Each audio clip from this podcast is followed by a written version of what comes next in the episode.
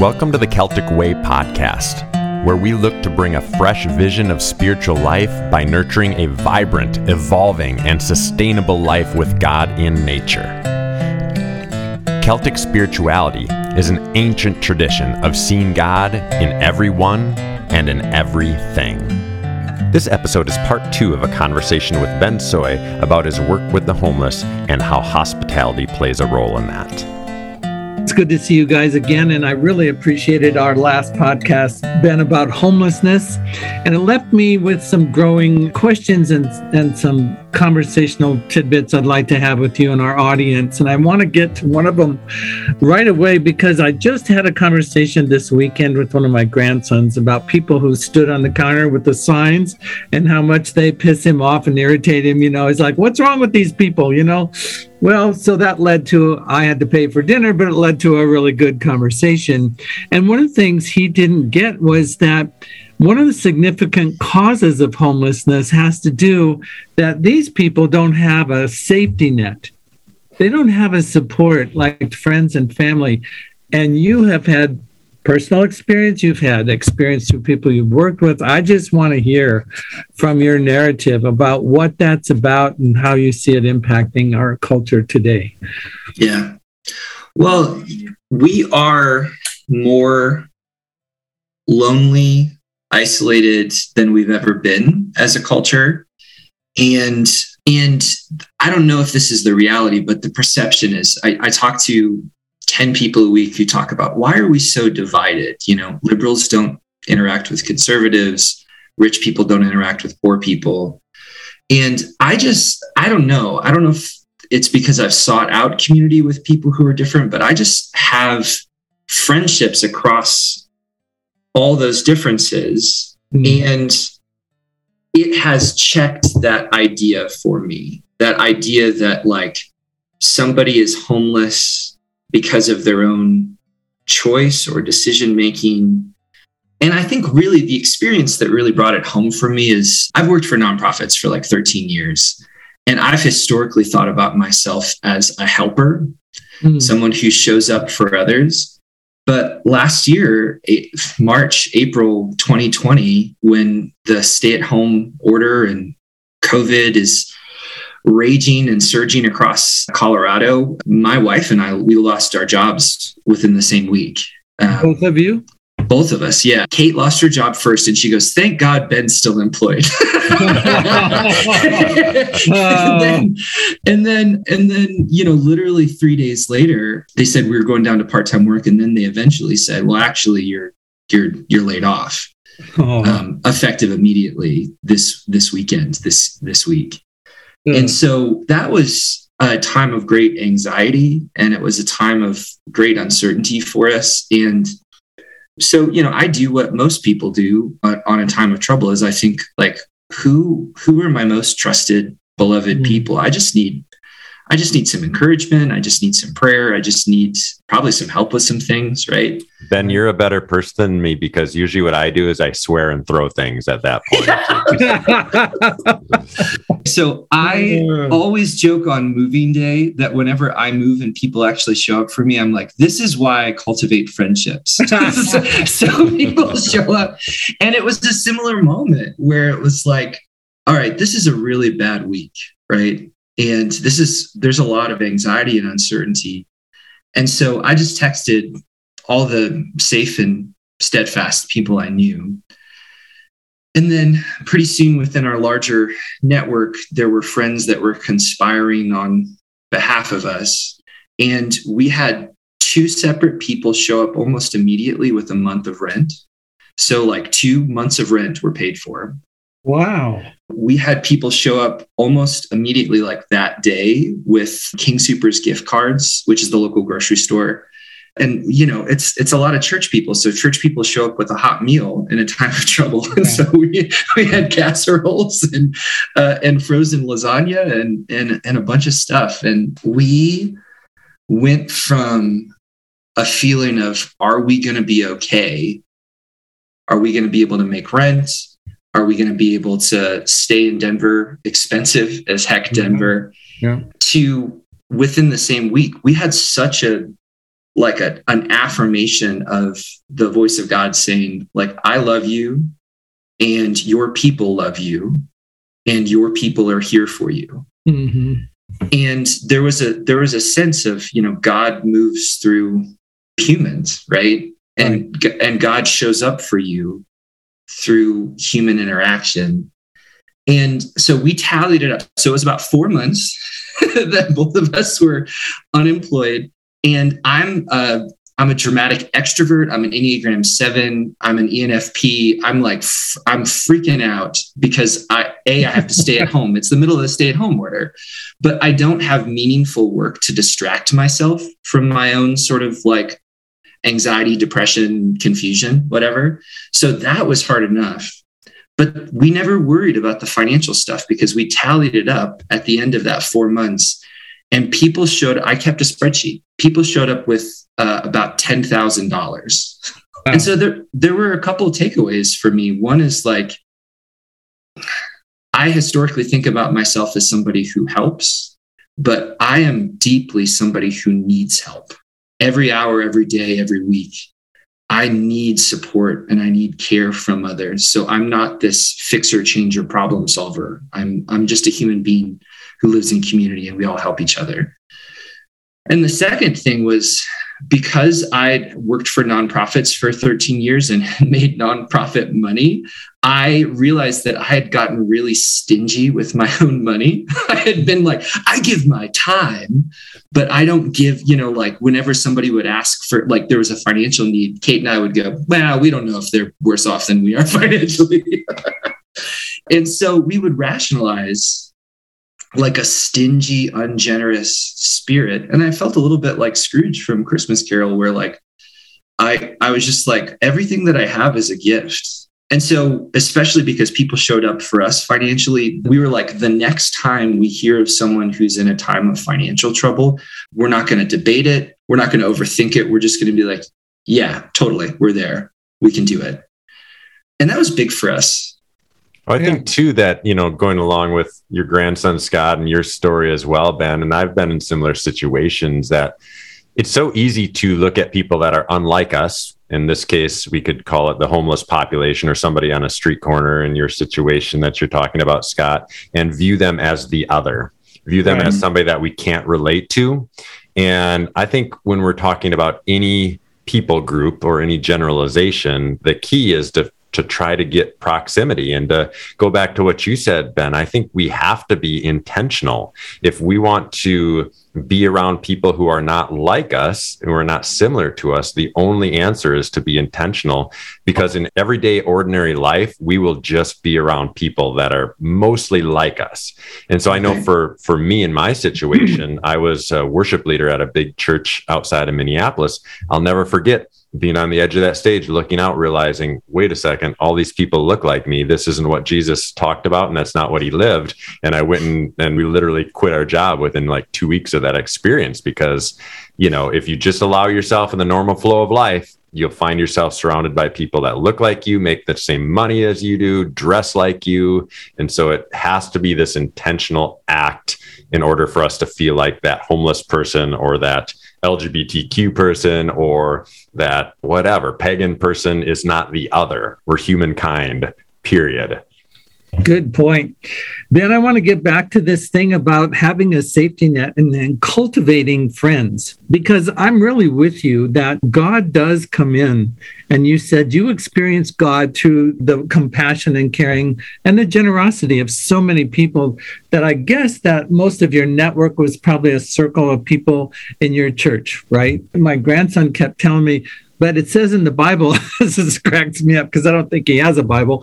If God helps those who help themselves. and I was like, no, actually, that's not in the Bible. Well, I'm sure it is. I'm sure it's like, no, it's really not. And so I don't want people to think God helped you because you're a good Christian boy. The numbers of homelessness in Denver is staggering, like it is in all over the place. It's not that God doesn't love those people or care about them. There's a Dorothy Day quote where she says, The gospel takes away our right forever to determine who's deserving and who's undeserving of help. Yeah. Even if we go back to the way the gospel was articulated to me when I was a kiddo in my Baptist church, it was the fact that God's compassion was for me, even though I was a sinner and did not deserve that help.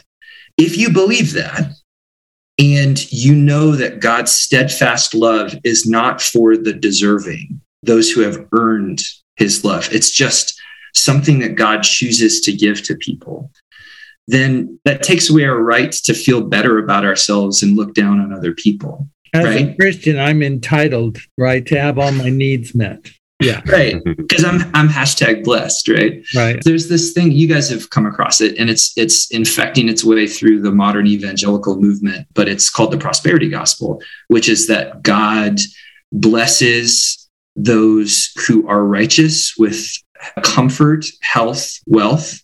The implicit teaching in that theology is that if you have a lack of health, if you have a lack of wealth, and you have a lack of comfort, then you are not blessed by God. You are cursed by God. And it it reminds me of when when the disciples of Jesus were walking around with Jesus and they saw a man who was born blind and they said, "Who sinned that that man was born blind? He or his parents?" And Jesus said it wasn't it wasn't anybody's sin that caused it. And what Jesus actually said is, He's this way so God can show His glory.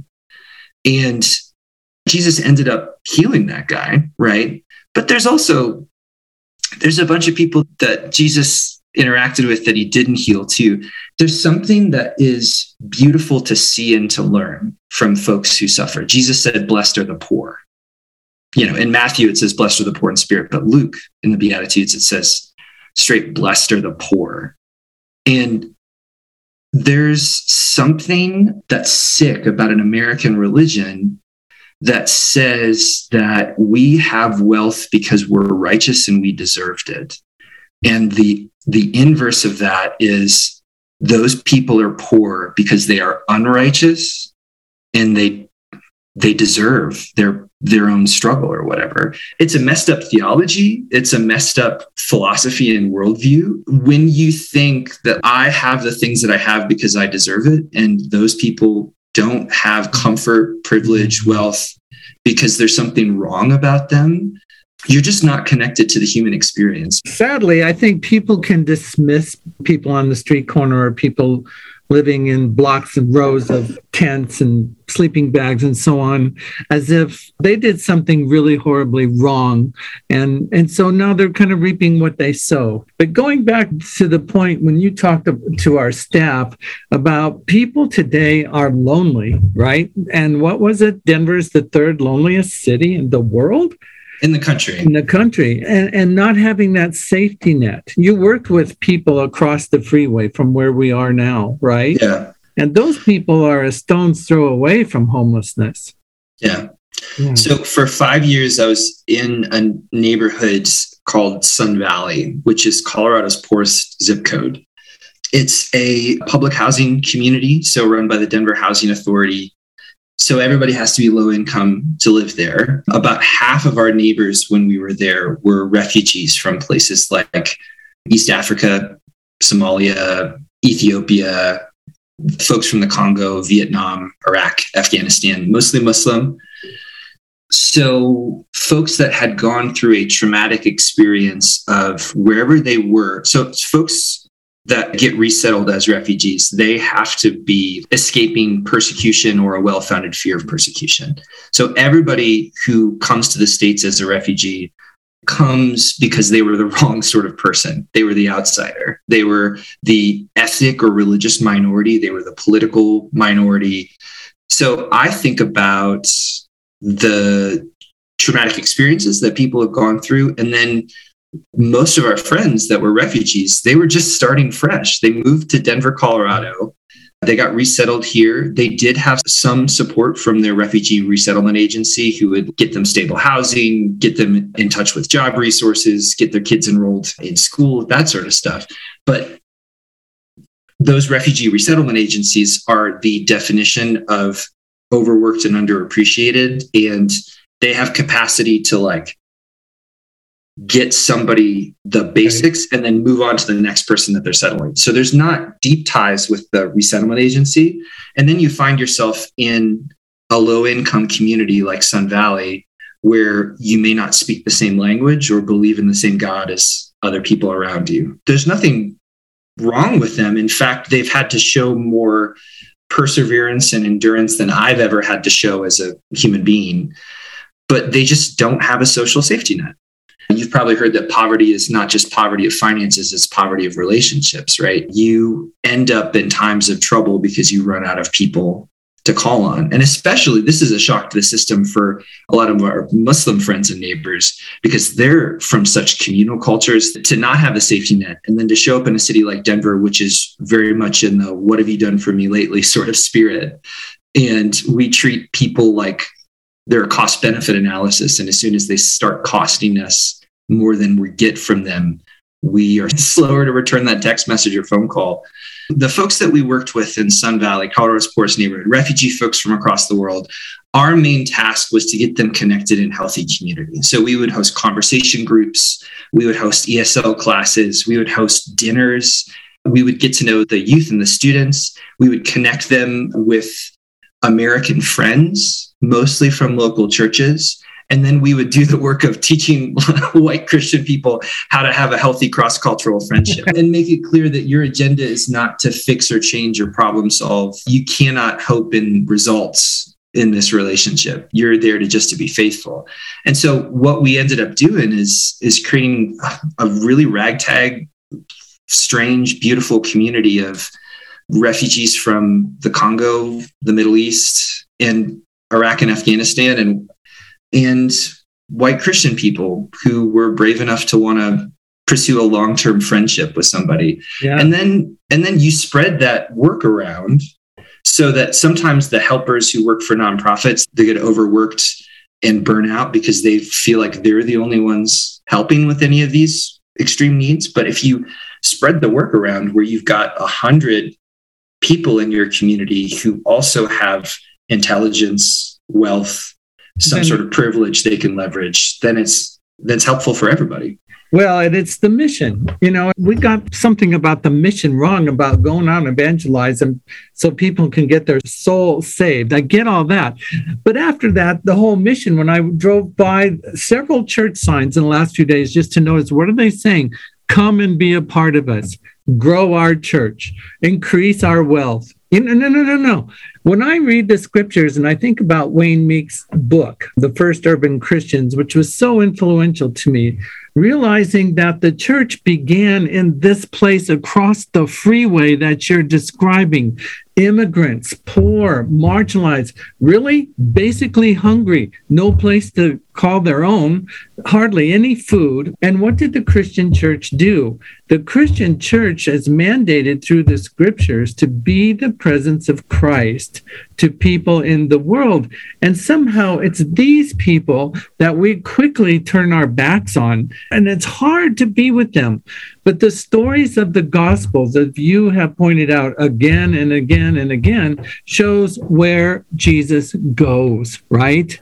Down to the poor and the marginalized. And when you read the movement through the Acts of the Apostles, you read the Pauline literature, right? That there's always money available for the poor. There's always resources for the poor because what grounds you, Ben, and your motivation to work with these people isn't coming from someplace from above, right? It's reading the scriptures through the eyes and the heart of the poor and marginalized people who Jesus clearly identified with when he says, Foxes have den, birds have nests, but the Son of Man has no place to leave his head. It's the scriptural impetus for us and for the ancient Celts that moved us in the direction that we went in. Yeah. I think a lot about Luke and I think a lot about Acts. And I I did a personal read through of the Gospel of Luke. And one of the questions that I asked is I'm going to notice all of the outsiders or the marginalized or vulnerable people in the narrative. And it's it it was like three or four people a chapter. You know, you start with the parents of John the Baptist who are elderly. Again, in a culture that that right. says, "What's the point of these people? They're old, right?" And we're barren for all these. Right. Right. Which means that according to their culture, they were worth even less. Right. Then you have Mary, who is an unwed teenage mother who, when she finds out that she is going to be the mother of the Christ, she has her beautiful poem. She says, My soul magnifies the Lord. He has exalted the humble, he has sent the full away hungry. And you go through the whole narrative of Luke, and it's every chapter, there's multiple characters who are outsiders, who are vulnerable, who are the people that don't fit in or they're not the valued people. And then you get into Acts. And I think a lot about Acts 2, where it's a group of people. The narrative says it was God fearing people from every nation on earth. So it was the whole known world had come to Jerusalem to worship. And people who were uh, hungry for the presence of God, but spoke a multitude of different languages. And one of the miracles that happens when the Holy Spirit comes down on Pentecost is that everybody hears what others are saying in their own mother tongue, in their own heart language. And so, the very first miraculous movement that the Holy Spirit does is build a multicultural movement of immigrants and uh, refugees, poor folks, folks that were hungry, folks that were hungry not only for bread, but hungry for God, right? And then you get this beautiful picture in Acts 2 of a community, a new community across difference is created. And it's people who held all things in common. And if any of them, if any of the poor among them had need, then those who are wealthy sold their possessions in order to fill that need. And they devoted themselves to the apostles' teaching and to breaking of bread and to prayer. As frustrated as I've gotten with modern church movements during my lifetime. And as maybe cynical and confused as I've gotten about like, if God is actually on the move in the world, where is that happening? I don't know if I see it a lot in some of the church expressions that I've been a part of. And where are like the Acts 2 Christians? Where are the people who would hold their personal possessions so loosely that they would hold all things in common and live in cross cultural communities and be there for each other? That caused a lot of confusion and frustration towards some of my church experiences. And that's, I think, prompted me to go after some sort of community that was more cross cultural, some sort of community that was more across difference and income level. And that's probably what prompted me to work at a place like Joshua Station with our homeless friends there. I appreciate you sharing all of that. It's overwhelming when you read through the scriptures how much the conversation is centered around not just poverty, but around the less than, around the outcast. And I too, like my heart resonates with that so desperately. The frustration that I've had in some of my work in these spaces is that people will pick out what they want to hear. And I can't tell you how many times I've gotten quoted the verse back to me that the poor will always be among us.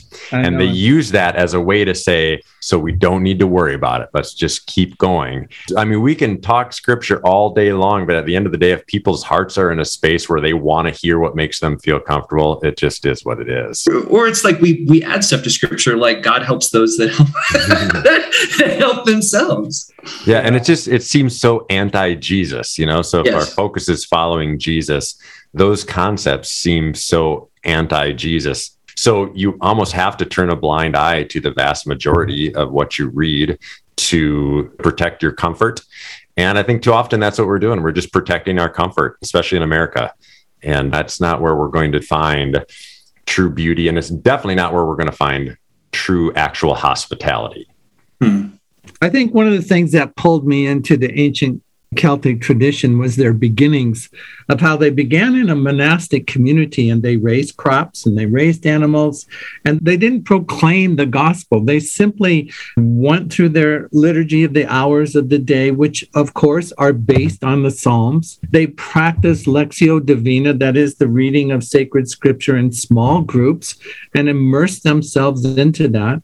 And then after about a year or so after they've raised their crops and they've raised their animals, animals. And they've had these exchanges with people in the village that I would say are natural and neighborly and friendly.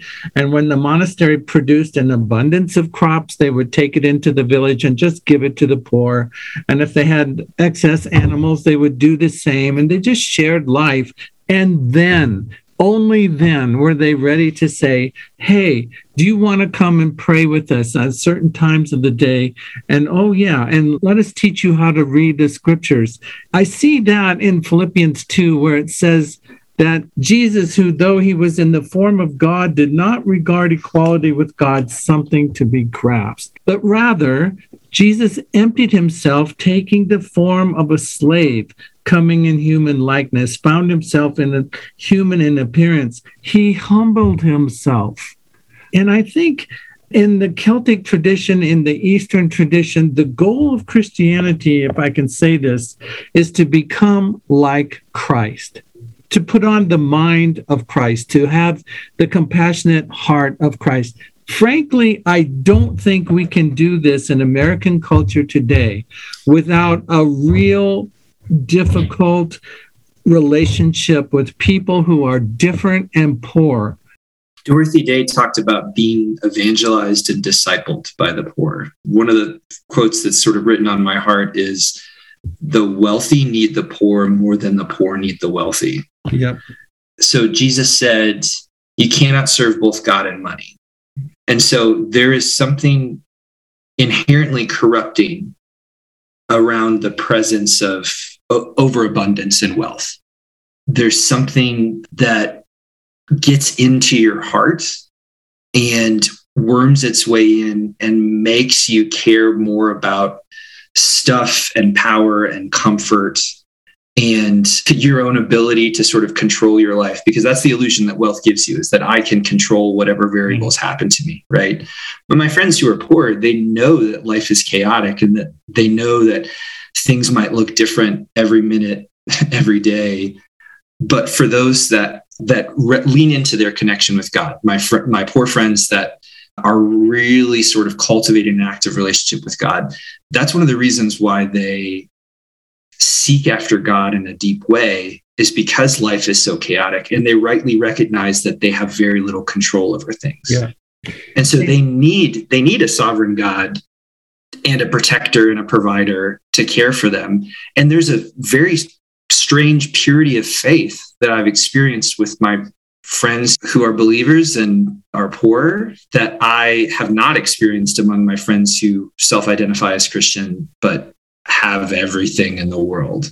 There's something to be said about desperation and a connection with God in the midst of desperation. And people who haven't experienced that on any level tend to struggle with their connection with God. Whereas, like, I've seen it in the prison system, I've seen it on the streets of like people that understand desperation and also have a connection to God. It almost seems like you find it in its purest form. And to go back to what you said, Scott, we struggle so much in America and in the West to connect with Jesus because of how much prosperity and wealth that we have. Well, of course, how are we going to connect with a Jesus who is a poor man on the streets if we're not connecting with people on the streets in our country, which we don't. It's like one plus one in this situation actually equals two. There's no way to look at it other than that, I don't think.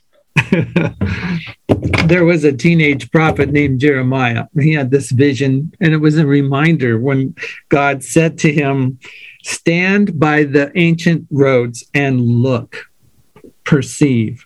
Ask for the pathways of old. Which is the way to good? And walk in it, and you will find rest for your souls. And I think in some ways, this is what God's calling us to do. The ancient path is the path of Jesus, and to look where he walked and walk where he walked. The Christian people today don't just need to be anti cultural, we need to push back against some of the message of our culture and I might say God needs to raise up some prophets to bring a prophetic voice to the institutional churches that somehow are buying into what the culture is telling us that is important. You interact with churches, and you can tell within the first 10 minutes of meeting the leaders there if they think about themselves as a liberal church or a conservative church. We're in an age where when you go down to a suburban Baptist church, they're more formed by cultural conservative values than they are formed by the historic person of Jesus and the historic gospel of Jesus. Yeah. And you go into some liberal progressive churches that are more formed by modern progressive values than they are formed by the person of Jesus and the historic teachings of Jesus. And we are right now stuck in a culture war between conservatives and liberals but they both think that they're being faithful, especially religious conservatives and religious liberals. They both think that they're being faithful to their pure religion. Right. But it's formed primarily, it's Republican first and Christian second, or progressive first and Christian second. And I think more and more folks in their 20s and 30s are just like, I I'm opting out, man, because I'm not in for this culture war. And I've heard a lot of Catholic teachers talk about this concept of dualism. And now we find ourselves in the midst of that culturally and even religiously. You're either this or you're that. And it, it Right. seems to me like if Jesus just showed up today, he, he would say something like, Well, you've heard it said it's either conservative or progressive. I say it's neither, or something like that. No, because I'm that's that's just the the type of thinking that he had. He didn't have an either or type of thinking, and and that again is just one of the ways where we're getting it wrong. I think today. Yeah. I thank both of you for joining in on this conversation. It's a complicated, complex mess that we're in.